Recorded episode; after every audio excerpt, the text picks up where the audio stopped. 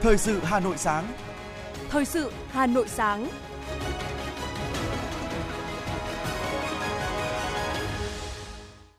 Hồng Hạnh và Hoài Linh xin được đồng hành cùng quý thính giả trong 30 phút của chương trình Thời sự sáng ngày hôm nay, thứ Bảy ngày 20 tháng 8 năm 2022. Chương trình có những nội dung chính sau đây. Thủ tướng Chính phủ Phạm Minh Chính chủ trì hội nghị trực tuyến với các cơ quan đại diện thương mại Việt Nam ở nước ngoài về phát triển thị trường. Bí thư Thành ủy Hà Nội Đinh Tiến Dũng trao tặng huy hiệu 30 năm tuổi Đảng cho đồng chí Nguyễn Văn Phong, Phó Bí thư Thành ủy Hà Nội. Học sinh Hà Nội nộp lệ phí xét tuyển đại học từ ngày 21 tháng 8 đến 17 giờ ngày 26 tháng 8 và không được yêu cầu thí sinh xác nhận nhập học trước ngày 16 tháng 9. Hà Nội công bố kế hoạch bảo đảm trật tự an toàn giao thông, trật tự đô thị, phân luồng hạn chế ùn tắc giao thông. Phần tin thế giới có những thông tin. Tổng thư ký Liên Hiệp Quốc họp ba bên với lãnh đạo Ukraine và Thổ Nhĩ Kỳ. Triều Tiên bác khả năng đàm phán trực tiếp với Hàn Quốc. Chính phủ Anh vạch lộ trình triển khai xe tự lái vào năm 2025. Sau đây là nội dung chi tiết. Chiều tối qua, Thủ tướng Phạm Minh Chính chủ trì hội nghị trực tuyến với các cơ quan đại diện thương mại Việt Nam ở nước ngoài về phát triển thị trường. Hội nghị được kết nối giữa đầu cầu trụ sở Bộ Công Thương với 61 điểm cầu cơ quan đại diện thương mại Việt Nam ở nước ngoài, phụ trách 176 thị trường trên thế giới. Tại hội nghị, 14 đại biểu các cơ quan thương mại Việt Nam ở nước ngoài đã phát biểu ý kiến, trao đổi về tình hình chính sách của các nước, những khó khăn vướng mắc trong quá trình triển khai nhiệm vụ, trong công tác phối hợp với nước sở tại, với các bộ, ngành, cơ quan địa phương, doanh nghiệp trong nước, khuyến nghị các biện pháp cụ thể để giúp các địa phương, hiệp hội ngành hàng, doanh nghiệp trong nước tận dụng cơ hội để phát triển, đa dạng hóa thị trường, mở rộng thị trường xuất khẩu, đa dạng hóa các chuỗi cung ứng, gắn sản xuất với thị trường, thành lập các liên minh phát triển thị trường – Phát biểu tại hội nghị, một lần nữa Thủ tướng Chính phủ cho biết, trước tình hình có nhiều diễn biến, có chiều hướng bất lợi cho xuất khẩu của đất nước, Thủ tướng muốn thông qua hội nghị này để phân tích tình hình, đề ra các nhiệm vụ, giải pháp để thích ứng với tình hình. Hy vọng sau hội nghị, các hoạt động xúc tiến thương mại, phát triển thị trường sẽ có những chuyển biến mạnh mẽ, tình hình xuất nhập khẩu sẽ phát triển vượt bậc. Trên cơ sở các ý kiến tại hội nghị và phân tích các kết quả, nhận định tình hình, Thủ tướng gợi mở một số các nhiệm vụ giải pháp chủ yếu để Bộ Công Thương và các thương vụ cần tập trung thực hiện trong thời gian tới đây. Thủ tướng chỉ đạo cùng với hệ thống các cơ quan đại diện ngoại giao, hệ thống thương vụ cần tiếp tục triển khai hiệu quả công tác thiết lập quan hệ với các nước sở tại, truyền tải thông điệp, hình ảnh Việt Nam với những nền tảng chính về đất nước, con người Việt Nam, quan điểm phát triển đất nước, đường lối đối ngoại của Việt Nam – Thủ tướng Chính phủ Phạm Minh Chính yêu cầu các thương vụ đẩy mạnh tìm kiếm, phát hiện và kết nối để đa dạng nguồn cung nguyên vật liệu phục vụ các ngành sản xuất trong nước, thúc đẩy hợp tác với nước ngoài để phát triển ngành công nghiệp vật liệu của Việt Nam, tạo điều kiện cho các doanh nghiệp trong nước chủ động trong sản xuất và xuất khẩu, tham gia sâu hơn vào chuỗi cung ứng toàn cầu. Đối với các ý kiến đề xuất, kiến nghị của các thương vụ, Thủ tướng giao Bộ Công Thương chủ trì tổng hợp, phối hợp chặt chẽ với Văn phòng Chính phủ, các bộ cơ quan liên quan nghiên cứu, xử lý theo thẩm quyền và báo cáo, kiến nghị xử lý đối với những vấn đề vượt thẩm quyền.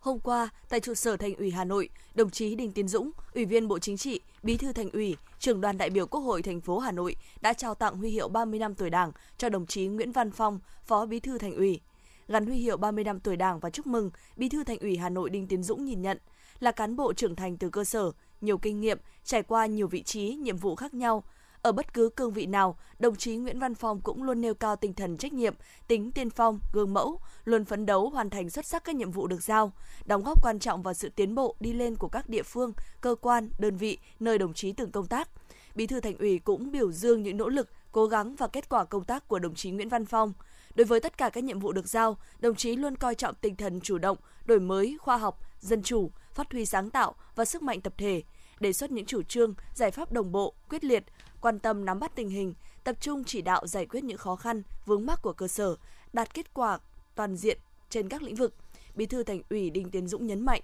tấm huy hiệu Đảng ngày hôm nay là sự ghi nhận, đánh giá cao của Đảng đối với những đóng góp, công hiến của đồng chí Nguyễn Văn Phong. Thường trực Thành ủy mong muốn đồng chí tiếp tục phát huy phẩm chất đạo đức cách mạng, tính tiên phong, gương mẫu cùng với bề dày kinh nghiệm của mình, cùng với tập thể thường trực thành ủy lãnh đạo điều hành hoạt động của thành phố bảo đảm chất lượng và hiệu quả. Theo báo cáo kết quả công tác quản lý và phát triển sự nghiệp du lịch tháng 8 năm nay của Sở Du lịch Hà Nội, tổng lượng khách du lịch đến Hà Nội trong tháng 8 ước đạt 1,76 triệu lượt, trong đó khách du lịch nội địa ước đạt 1,6 triệu lượt, khách du lịch quốc tế khoảng 156.000 lượt. Tổng thu từ khách du lịch ước đạt 4,03 ngàn tỷ đồng.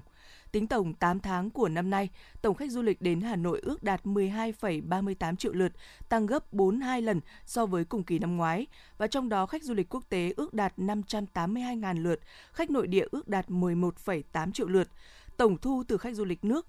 đạt 35,9 ngàn tỷ đồng, tăng 4,4 lần so với cùng kỳ năm 2021. Về hoạt động lưu trú trong tháng 8 năm 2022, công suất sử dụng phòng trung bình khối khách sạn từ 1 đến 5 sao ước đạt khoảng 40,8%, giảm 0,9% so với tháng 7 năm 2022 và tăng 31,1% so với cùng kỳ năm 2021. Ước tính 8 tháng của năm 2022, công suất sử dụng phòng trung bình khối khách sạn từ 1 đến 5 sao ước đạt 32,9%, tăng 10,7% so với cùng kỳ năm 2021. Hiện nay, trên địa bàn Hà Nội có 27 cơ sở kinh doanh dịch vụ ăn uống, 35 cơ sở kinh doanh dịch vụ mua sắm, 9 cơ sở kinh doanh vui chơi giải trí, một cơ sở kinh doanh dịch vụ thể thao đã được công nhận đạt chuẩn phục vụ khách du lịch. Hệ thống các cơ sở dịch vụ mua sắm, ăn uống, vui chơi giải trí đạt tiêu chuẩn phục vụ khách du lịch đã thu hút, phục vụ đông đảo lượng khách và người dân đến tham quan, mua sắm.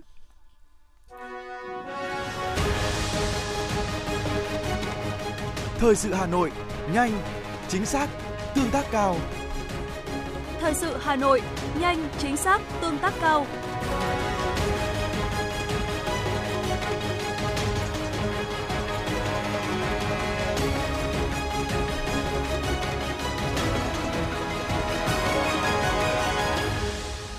Tiếp tục là những thông tin đáng chú ý khác. Trước tình trạng số lượng ca mắc và bệnh nhân COVID-19 gia tăng trong thời gian gần đây, ngày 19 tháng 8, Tổ chuyên môn chăm sóc điều trị ca bệnh COVID-19 đã có cuộc họp trực tuyến từ Bộ Y tế đến các điểm cầu điều trị trên cả nước. Qua báo cáo của các bệnh viện tại cuộc họp, tỷ lệ bệnh nhân COVID-19 nặng và tử vong chưa tiêm vaccine chiếm tới 25%. Tại cuộc họp, Thứ trưởng Nguyễn Trường Sơn đã nhận định đây là tín hiệu báo động với cộng đồng. Do đó, Thứ trưởng đề nghị các địa phương cần rà soát, lập danh sách quản lý và theo dõi, tiêm vaccine cho người cao tuổi, mắc bệnh nền đúng thời gian để đảm bảo hiệu lực của vaccine. Trong bối cảnh Việt Nam đang lưu hành các biến chủng mới, Thứ trưởng Nguyễn Trường Sơn cũng đề nghị các bệnh viện phối hợp với Viện Vệ sinh Dịch tễ, Viện Pasteur theo dõi chặt chẽ nhóm bệnh nhân nặng và tử vong,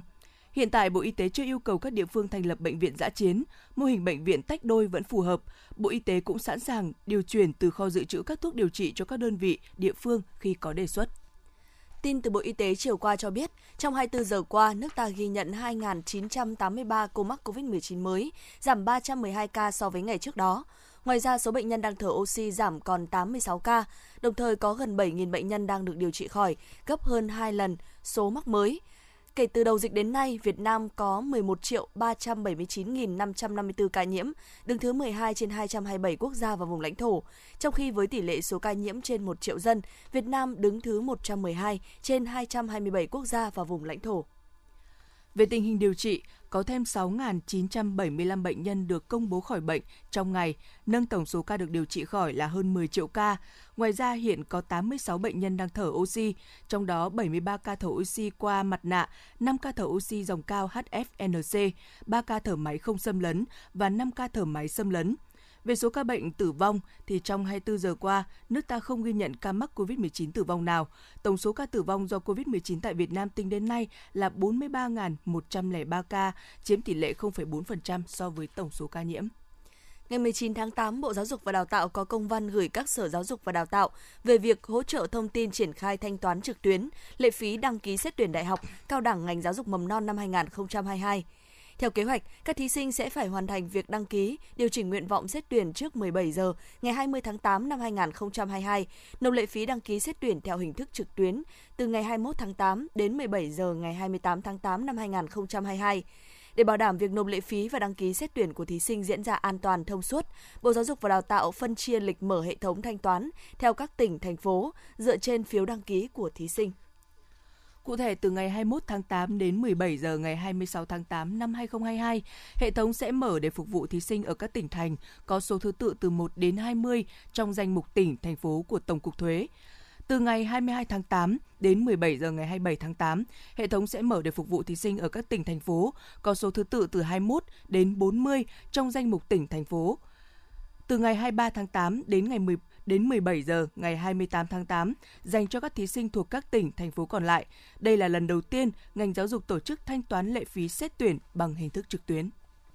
Để bảo đảm quyền lợi của thí sinh, Bộ Giáo dục và Đào tạo đề nghị các sở giáo dục và đào tạo phổ biến tới thí sinh để biết, thực hiện đúng theo lịch, đồng thời chỉ đạo các trường trung học phổ thông chủ động triển khai công tác hỗ trợ thí sinh về cách thức nộp lệ phí xét tuyển, chuẩn bị điều kiện thanh toán trực tuyến, có phương án hỗ trợ thanh toán giúp thí sinh trong trường hợp thí sinh không thể tự thực hiện, đặc biệt là các thí sinh có hoàn cảnh khó khăn, thí sinh ở vùng khó khăn, vùng sâu, vùng xa. Bộ Giáo dục và Đào tạo lưu ý các cơ sở đào tạo không được quy định thông báo hoặc yêu cầu thí sinh phải đăng ký nguyện vọng một trên hệ thống mới được xét tuyển. Bên cạnh đó, các cơ sở đào tạo phải khẩn trương rà soát nhanh danh sách thí sinh đã đủ điều kiện trúng tuyển. Nếu thí sinh chưa đăng ký trên hệ thống hoặc chưa đăng ký và nộp hồ sơ xét tuyển tại cơ sở đào tạo nhưng lại đăng ký trên hệ thống hoặc đăng ký không đúng với thông tin của ngành đã đủ điều kiện trúng tuyển thì cần thông báo cho thí sinh biết để vào đăng ký hoặc sửa sai và đăng ký lại nguyện vọng. Theo quy định của Bộ Giáo dục và Đào tạo, tất cả các thí sinh trúng tuyển phải xác nhận nhập học trên hệ thống, thời gian từ 16 tháng 9 đến trước 17 giờ ngày 30 tháng 9 năm nay. Cơ sở đào tạo không được yêu cầu thí sinh xác nhận nhập học hoặc nhập học trước ngày 16 tháng 9.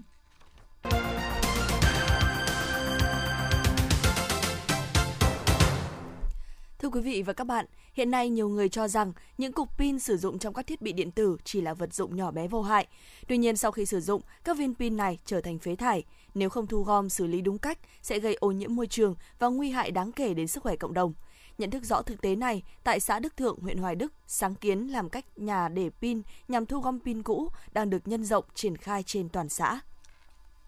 Hiện nay, phần lớn các gia đình đều có các thiết bị sử dụng pin như điện thoại, đồng hồ, điều khiển từ xa, xe đạp điện. Số lượng các thiết bị này ngày càng gia tăng nhanh chóng, tỷ lệ thuận với sự phát triển của cuộc cách mạng khoa học kỹ thuật. Không ít người cho rằng những cục pin nhỏ bé chỉ là một vật dụng vô hại trong đời sống hàng ngày và thường bỏ vào thùng rác khi không còn giá trị sử dụng mà không biết mối nguy hại của việc làm này. Thực tế nếu bị vứt bỏ cùng rác thải sinh hoạt, pin sẽ bị trôn lấp hoặc đốt. Cả hai cách này đều mang đến mối nguy hại cho môi trường, cuộc sống và sức khỏe của con người. Trong pin thường có các kim loại nặng như trì, thủy ngân, cadmium và thạch tín. Đây đều là những chất độc hại và nguy hiểm cho não, thận, tim mạch và khả năng sinh sản của con người và là một trong những nguyên nhân dẫn đến bệnh ung thư. Theo nghiên cứu của Viện Khoa học Môi trường và Phát triển, khi chôn lấp pin, các kim loại nặng có trong pin sẽ thấm vào đất, nguồn nước ngầm và gây ô nhiễm nguồn nước, hoặc khi đốt các thành phần nguy hại trong pin sẽ bốc lên thành khói độc, gây ô nhiễm không khí. Nếu hít phải chất trì có trong pin có thể gây rối loạn hoặc ngưng các phản ứng sinh hóa diễn ra bình thường trong cơ thể. Chất độc hại này cũng gây còi xương, chậm lớn ở trẻ, huyết áp cao đối với người lớn, tổn hại máu và xương, gây chứng mất trí và giảm chức năng của thận. Chất cadimi trong pin cũng có thể dẫn tới các bệnh về hô hấp, suy giảm mọi chức năng trong cơ thể, có thể dẫn tới tử vong trong một thời gian ngắn. Đặc biệt, lượng thủy ngân có trong một cục pin có thể làm ô nhiễm 500 lít nước hoặc 1 mét khối đất trong vòng 50 năm. Ủy ban nhân dân xã Đức Thượng, huyện Hoài Đức đang tích cực triển khai phong trào lắp mô hình nhà của pin nhằm thu gom pin đã qua sử dụng. Đây là một nội dung quan trọng trong xây dựng phong trào sáng xanh sạch đẹp an toàn đang được triển khai trên địa bàn xã. Ông Đàm Quang Bính, trưởng thôn Nhuệ, xã Đức Thượng, huyện Hoài Đức cho biết. Thì đặc biệt trong tháng vừa rồi là lãnh đạo chúng tôi đã có một cái sáng kiến. Cái thứ nhất là làm cái nhà để pin để, để tận dụng các cái viên ờ, pin mà đã qua sử dụng không dùng nữa. Thì trước đây bà con là vứt lung tung linh tinh ra ngoài đường là rất nguy hiểm mặc dù không nhìn thấy đâu hay là cả cái bóng đèn tuyếp nữa chẳng hạn là cũng phải đưa vào nó có thủy ngân chúng tôi dần dần từng bước Ông Trần Đình Ngọc, Phó Chủ tịch Ủy ban nhân dân xã Đức Thượng, huyện Hoài Đức cho biết, hướng tới mục tiêu tạo dựng môi trường xanh sạch đẹp an toàn, toàn xã đã triển khai việc phân loại rác thải trên địa bàn. Đặc biệt đối với rác thải điện tử như pin, người dân nơi đây còn có sáng kiến tạo những thùng rác xinh xắn, hình những ngôi nhà nhằm thu gom riêng nguồn rác thải này. Cái để bảo vệ môi trường thì một số thôn trong địa bàn xã như thôn Nhuệ, thôn Thượng, thôn Nội, thôn Phú Đa là đã rất có nhiều những cái ý tưởng sáng tạo ừ, trong việc ờ, phân loại rác cũng như là ờ, giữ gìn vệ sinh môi trường. Trong đó đặc biệt là là có treo cái thùng thùng đựng pin thùng đựng pin khi mà người dân người ta sử dụng hết thì cái sản phẩm vỏ pin đấy được ừ, tập kết vào một nơi sau đó thì sẽ được à, phân loại thành rác và chuyển đến à, nơi xử lý theo quy định. Như thế rất là tốt cho môi trường. Hiện tại, hàng chục ngôi nhà của PIN đã được lắp đặt ở các điểm công cộng trên toàn xã. Nhiều thôn cũng tiếp tục đăng ký lắp đặt thêm các ngôi nhà của PIN. Theo đó, người dân có thể thu gom pin đã qua sử dụng và mang tới những ngôi nhà của PIN được đặt tại những địa điểm thu gom công cộng trên toàn xã. Pin sẽ được các thôn tập kết và chuyển tới các điểm xử lý rác thải nguy hại để tiến hành tiêu hủy và tái chế theo đúng quy trình, đảm bảo an toàn cho môi trường và sức khỏe con người. Thưa quý vị và các bạn, sau 8 tháng kể từ ngày khởi động, cuộc thi phim ngắn màn ảnh xanh thuộc chiến dịch màn ảnh xanh do Netflix Việt Nam phối hợp với Hiệp hội xúc tiến phát triển điện ảnh Việt Nam tổ chức đã chọn ra được 13 tác phẩm lọt vào vòng trung khảo và sẽ tham gia vào lễ trao giải diễn ra vào tối 28 tháng 8 tại Cung Quy hoạch, Hội trợ và Triển lãm tỉnh Quảng Ninh. Phản ánh của phóng viên Như Hoa. Cuộc thi phim ngắn màn ảnh xanh với chủ đề Bảo vệ môi trường để phát triển bền vững do Hiệp hội xúc tiến phát triển điện ảnh Việt Nam tổ chức hưởng ứng chiến dịch màn ảnh xanh Việt Nam đường đến phát triển bền vững mà Hiệp hội xúc tiến phát triển điện ảnh Việt Nam cùng tập đoàn Netflix phát động ngày 5 tháng 1 năm 2022 tại Hà Nội. Ban tổ chức đã nhận được rất nhiều tác phẩm gửi tới tham dự cuộc thi. Tháng 3 năm 2022, ban tổ chức đã lập hội đồng sơ tuyến kịch bản, dự án phim và lựa chọn ra 21 dự án tham gia vào vòng thi thuyết trình dự án. Ngày 10 tháng 5 năm 2022, ban tổ chức đã tổ chức vòng thi thuyết trình dự án phim tại thành phố Hồ Chí Minh bằng hình thức trực tiếp kết hợp với trực tuyến đầu cầu Hà Nội và đã chọn ra 9 dự án để tài trợ một phần kinh phí sản xuất. Bà Ngô Thị Phương Lan, Chủ tịch Hiệp hội xúc tiến phát triển điện ảnh Việt Nam, trưởng ban tổ chức cuộc thi chia sẻ. Trong suốt 8 tháng qua, ban tổ chức cuộc thi đã tiến hành rất nhiều hoạt động nhằm lan tỏa, khuyến khích các nhóm làm phim, đặc biệt là các bạn trẻ sáng tác các tác phẩm điện ảnh xanh về ý tưởng sáng tạo cùng với ý thức sản xuất xanh để bảo vệ môi trường. Cuộc thi phim ngắn này thì ừ, có lẽ là lần đầu tiên ở Việt Nam chúng ta tổ chức một cái cái cái cuộc thi nó chuyên về môi trường và nó có một cái tên ờ, nghe nó cũng hơi hơi quốc tế một tí tức là màn ảnh xanh và trong cái lễ phát động ấy thì chúng ta cũng đã nói nhiều đến cái việc tức là làm sao mà cái uh, điện ảnh của chúng ta nó làm ra những cái tác phẩm những cái sản phẩm ở trong ý tưởng nó đã là uh, một những cái tác phẩm uh, hướng người ta đến cái cuộc sống xanh. Nhưng cái quan trọng nữa là trong quá trình làm phim ý, thì làm sao để các nhà làm phim người ta cũng uh, tiến hành uh, với một cái ý thức tức là xanh hóa môi trường xanh hóa cái quá trình làm phim. Đấy là cái mục tiêu mà mà ban tổ chức đặt ra. Và cũng rất là mừng là ừ, trong những tháng qua thì với cái sự nỗ lực của hiệp hội cũng như là cái sự đồng hành và nỗ lực của nhiều phía và đặc biệt là của các cái nhà làm phim ấy, thì chúng ta đã có những cái kết quả ban đầu và tôi nghĩ rằng là cũng rất là phấn khởi các dự án phim ngắn tham gia cuộc thi đa dạng về thể loại, phim hoạt hình, phim tài liệu, phim truyện, các tác giả và nhóm tác giả tuổi đời còn trẻ. Nhiều bạn đang là sinh viên của các trường đại học như Đại học Văn Lang, Đại học Hoa Sen, Đại học Sân khấu Điện ảnh. Nội dung của các dự án phim xoay quanh góc nhìn khác nhau về chủ đề môi trường và bảo vệ môi trường, được các tác giả tiếp cận một cách sinh động, chân thực. Ông Phạm Ngọc Tuấn, Chủ tịch Hội đồng Giám khảo đánh giá cao về chất lượng của các phim tham dự cuộc thi. Và tất cả ba thể loại đều có những cái phim nó rất gần gũi và rất nét về cái đề tài môi trường. Khi mà có cái cuộc trao giải thì tôi tin rằng sẽ có những cái bộ phim nó xứng đáng và nó đạt tới cái tiêu chí của cuộc phim. Một lần nữa thì tôi tin vào cái sự thành công của cái bước khởi đầu này và tôi nghĩ rằng cái mầm xanh một cái logo mà anh Dương đưa lên ấy, nó cũng rất có ý nghĩa. Nó là cái mầm xanh và nó có sự lan tỏa như một ngọn đuốc. Tôi tin rằng là nó sẽ tiếp tục phát triển ở những kỳ liên hoan lần sau nữa. Sau 8 tháng tuyển chọn cùng các vòng thuyết trình, ban giám khảo đã lựa chọn 13 phim tốt nhất vào vòng trung khảo cuộc thi phim ngắn màn ảnh xanh. 13 tác phẩm lọt vào vòng trung khảo sẽ được trình chiếu trong ngày 27 tháng 8 tại Thư viện Quảng Ninh. Theo ông Lê Quang Ngọc, Phó Giám đốc Sở Thông tin và Truyền thông tỉnh Quảng Ninh nhận định, đây là sự kiện ý nghĩa góp phần quảng bá hình ảnh tỉnh Quảng Ninh với những cảnh quan tươi đẹp, kỳ vĩ, phù hợp làm phim trường cho các bộ phim trong nước và quốc tế. Tỉnh Quảng Ninh thì rất là vinh dự được uh, uh, chọn là nơi diễn ra sự kiện à, trao dễ trao giải cuộc thi à, phim ngắn màn ảnh xanh à, với nhiều sự kiện à, bên lề nữa thì à, với sự vào cuộc chu đáo của tỉnh Quảng Ninh và sự phối hợp chặt chẽ với à, ban tổ chức thì à, chúng tôi cũng đã tổ chức à, đã chuẩn bị những điều kiện tốt nhất để có thể là tổ chức thành công cái lễ trao giải tại Quảng Ninh. Chúng tôi à, kỳ vọng là sự kiện này sẽ mang đến những hình ảnh tốt đẹp nhất À, của Quảng Ninh đến với đông đảo công chúng trong và ngoài nước.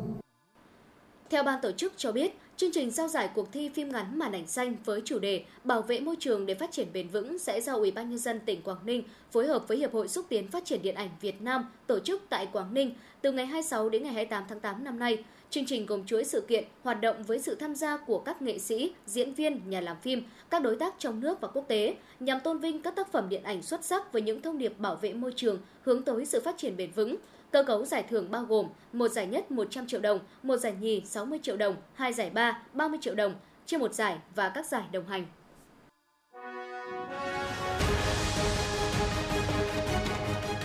FM 90 cập nhật trên mọi cung đường. FM 90 cập nhật trên mọi cung đường.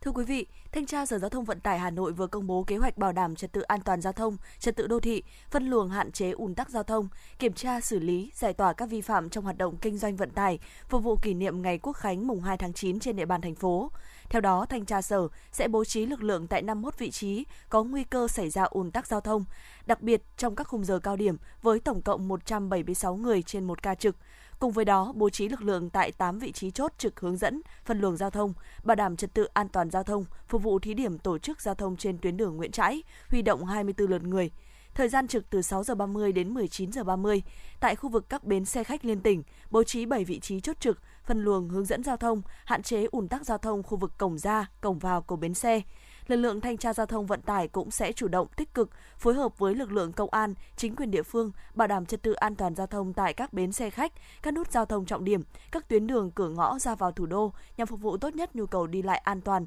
thuận tiện của người dân dịp trước, trong và sau kỳ nghỉ lễ Quốc khánh mùng 2 tháng 9. Trong lĩnh vực vận tải hành khách, các lực lượng chức năng tập trung kiểm tra xử lý các trường hợp vi phạm tại khu vực xung quanh các bến xe khách, khu trung tâm thương mại, các bệnh viện và các tuyến đường tiếp nối bến xe khách trong đó tập trung xử lý các xe khách tuyến cố định chạy sai hành trình vận tải, dừng đỗ đón trả khách trái quy định tại các bến xe và các tuyến đường trên địa bàn thành phố, đặc biệt tại khu vực bến xe Mỹ Đình, Giáp Bát, Nước Ngầm và các tuyến đường như Kim Đồng, Giải Phóng, Trần Thủ Độ xử lý xe hợp đồng vận chuyển hành khách có lộ trình hoạt động cố định, vi phạm các quy định của pháp luật về kinh doanh và điều kiện kinh doanh vận tải hành khách bằng xe ô tô, thành lập các tụ điểm đón khách tập trung gây mất trật tự an toàn giao thông, không để phát sinh các điểm đón, trả khách tại các văn phòng đại diện hay các chi nhánh công ty ở trên địa bàn – đồng thời tăng cường xử lý xe taxi dừng đỗ trái quy định tại các cổng bệnh viện, các nhà ga, trung tâm thương mại, xe taxi che biển kiểm soát tại khu vực các cổng bệnh viện, bến xe, trung tâm thương mại, xe taxi thu tiền quá giá quy định dưới mọi hình thức, xe ô tô giả danh xe taxi và xe buýt không đáp ứng các điều kiện tiêu chuẩn chất lượng dịch vụ vận chuyển hành khách, xe nhái thương hiệu xe buýt.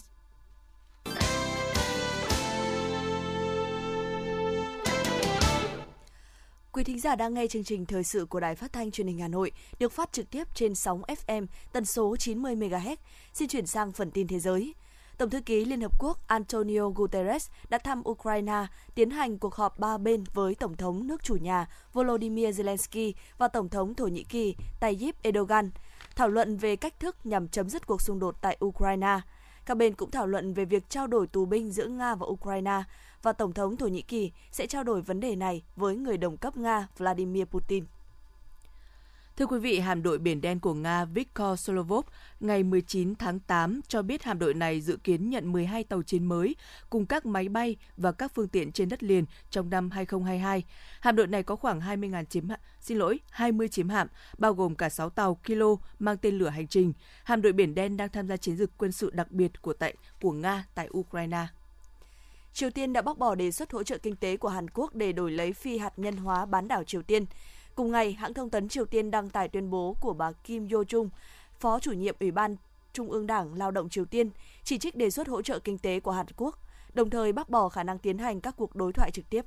Nga thông báo sẽ áp đặt các biện pháp trừng phạt đối với TikTok, Telegram, Zoom nhằm đáp trả việc các công ty này không xóa những nội dung bị Moscow xem là bất hợp pháp. Lệnh này sẽ được duy trì cho đến khi các công ty trên tuân thủ quy định của Nga. Tuy nhiên, Roskomnadzor không cung cấp thông tin chi tiết về những biện pháp nêu trên.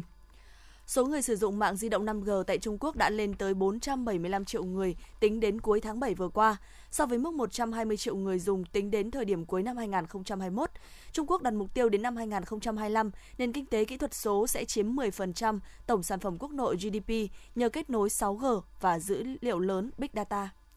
Chính quyền quận Tập Mỹ, thành phố Hạ Môn, Trung Quốc đang gây tranh cãi vì yêu cầu lấy mẫu xét nghiệm COVID-19 với cả ngư dân và thủy sản đánh bắt được, do lo ngại những hoạt động giao thương trên biển có thể khiến COVID-19 xâm nhập Trung Quốc. Hiện giới chức thành phố Hạ Môn chưa đưa ra bình luận gì về vụ việc này. Anh đã bày tỏ mong muốn triển khai rộng rãi xe tự lái lưu thông trên đường vào năm 2025, đồng thời công bố khoản tài trợ 100 triệu bảng Anh, tương ứng với 119,09 triệu đô la Mỹ cho lĩnh vực này.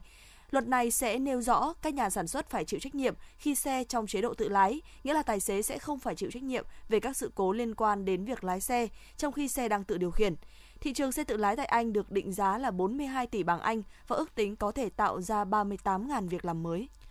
Cảnh sát New Zealand vừa công bố thông tin về cuộc điều tra vụ án sát hai trẻ em sau khi thi hài của các em được phát hiện trong những vali bán đấu giá tuần trước. Hiện cảnh sát New Zealand chưa công bố nguyên nhân cái chết của hai em này cũng như những thông tin về nghi can. Giới chức thành phố Thành Đô, tỉnh Tứ Xuyên, Trung Quốc vừa quyết định giảm độ sáng của đèn tại toàn bộ hệ thống tàu điện ngầm. Chế độ tiết kiệm sẽ sử dụng bóng đèn công suất thấp, điều chỉnh nhiệt độ trong nhà ga và khoang tàu. Công ty vận hành đường sắt Thành Đô không nói rõ sẽ áp dụng chế độ này trong bao lâu.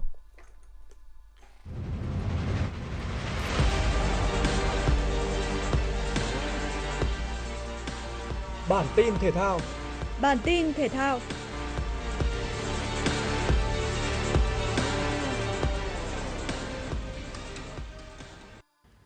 Sau Trần Văn Đạt, Hà Nội FC tiếp tục cho đội Công an Nhân dân mượn hai cầu thủ là Vũ Tiến Long và Nguyễn Tuấn Anh thi đấu tại giải hạng nhất quốc gia. Trong số các cầu thủ trên, Vũ Tiến Long là cái tên nổi bật nhất khi từng cùng U23 Việt Nam giành huy chương vàng SEA Games 31. Sau đó tiếp tục cùng U23 Việt Nam vào tới tứ kết vòng chung kết U23 châu Á 2022 tại Uzbekistan.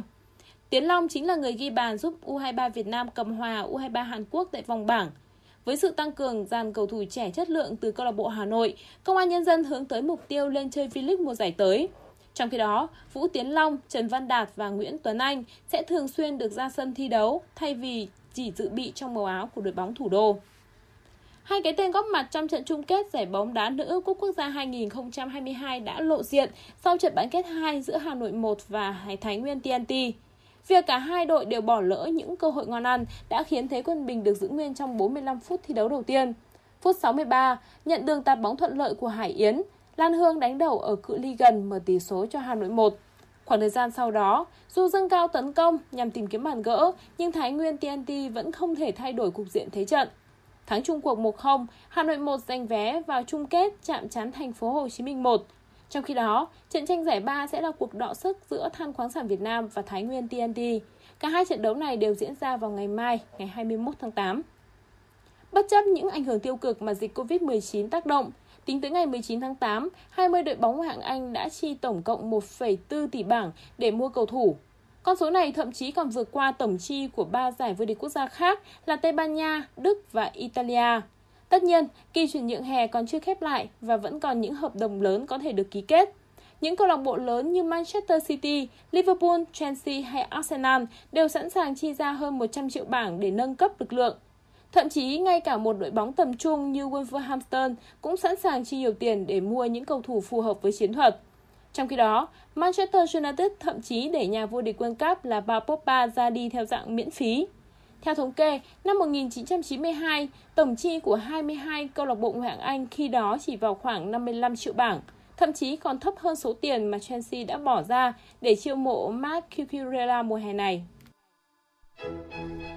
Dự báo thời tiết ngày và đêm 20 tháng 8 năm 2022, khu vực Hà Nội nhiều mây, ngày có lúc có mưa rào và rông, cục bộ có mưa to, chiều tối và đêm có mưa to, có nơi mưa rất to, gió nhẹ, trong mưa rông có khả năng xảy ra lốc xét, mưa đá và gió giật mạnh. Nhiệt độ từ 24 đến cao nhất là 32 độ. Quý vị và các bạn vừa nghe chương trình thời sự của Đài Phát thanh Truyền hình Hà Nội. Chỉ đạo nội dung Nguyễn Kim Khiêm, chỉ đạo sản xuất Nguyễn Tiến Dũng, tổ chức sản xuất Trà My. Chương trình do biên tập viên Nguyễn Hằng, phát thanh viên Hồng Hạnh Hoài Linh và kỹ thuật viên Kim Thoa phối hợp thực hiện. Hẹn gặp lại quý vị trong chương trình thời sự 11 giờ trưa nay. Thân ái chào tạm biệt.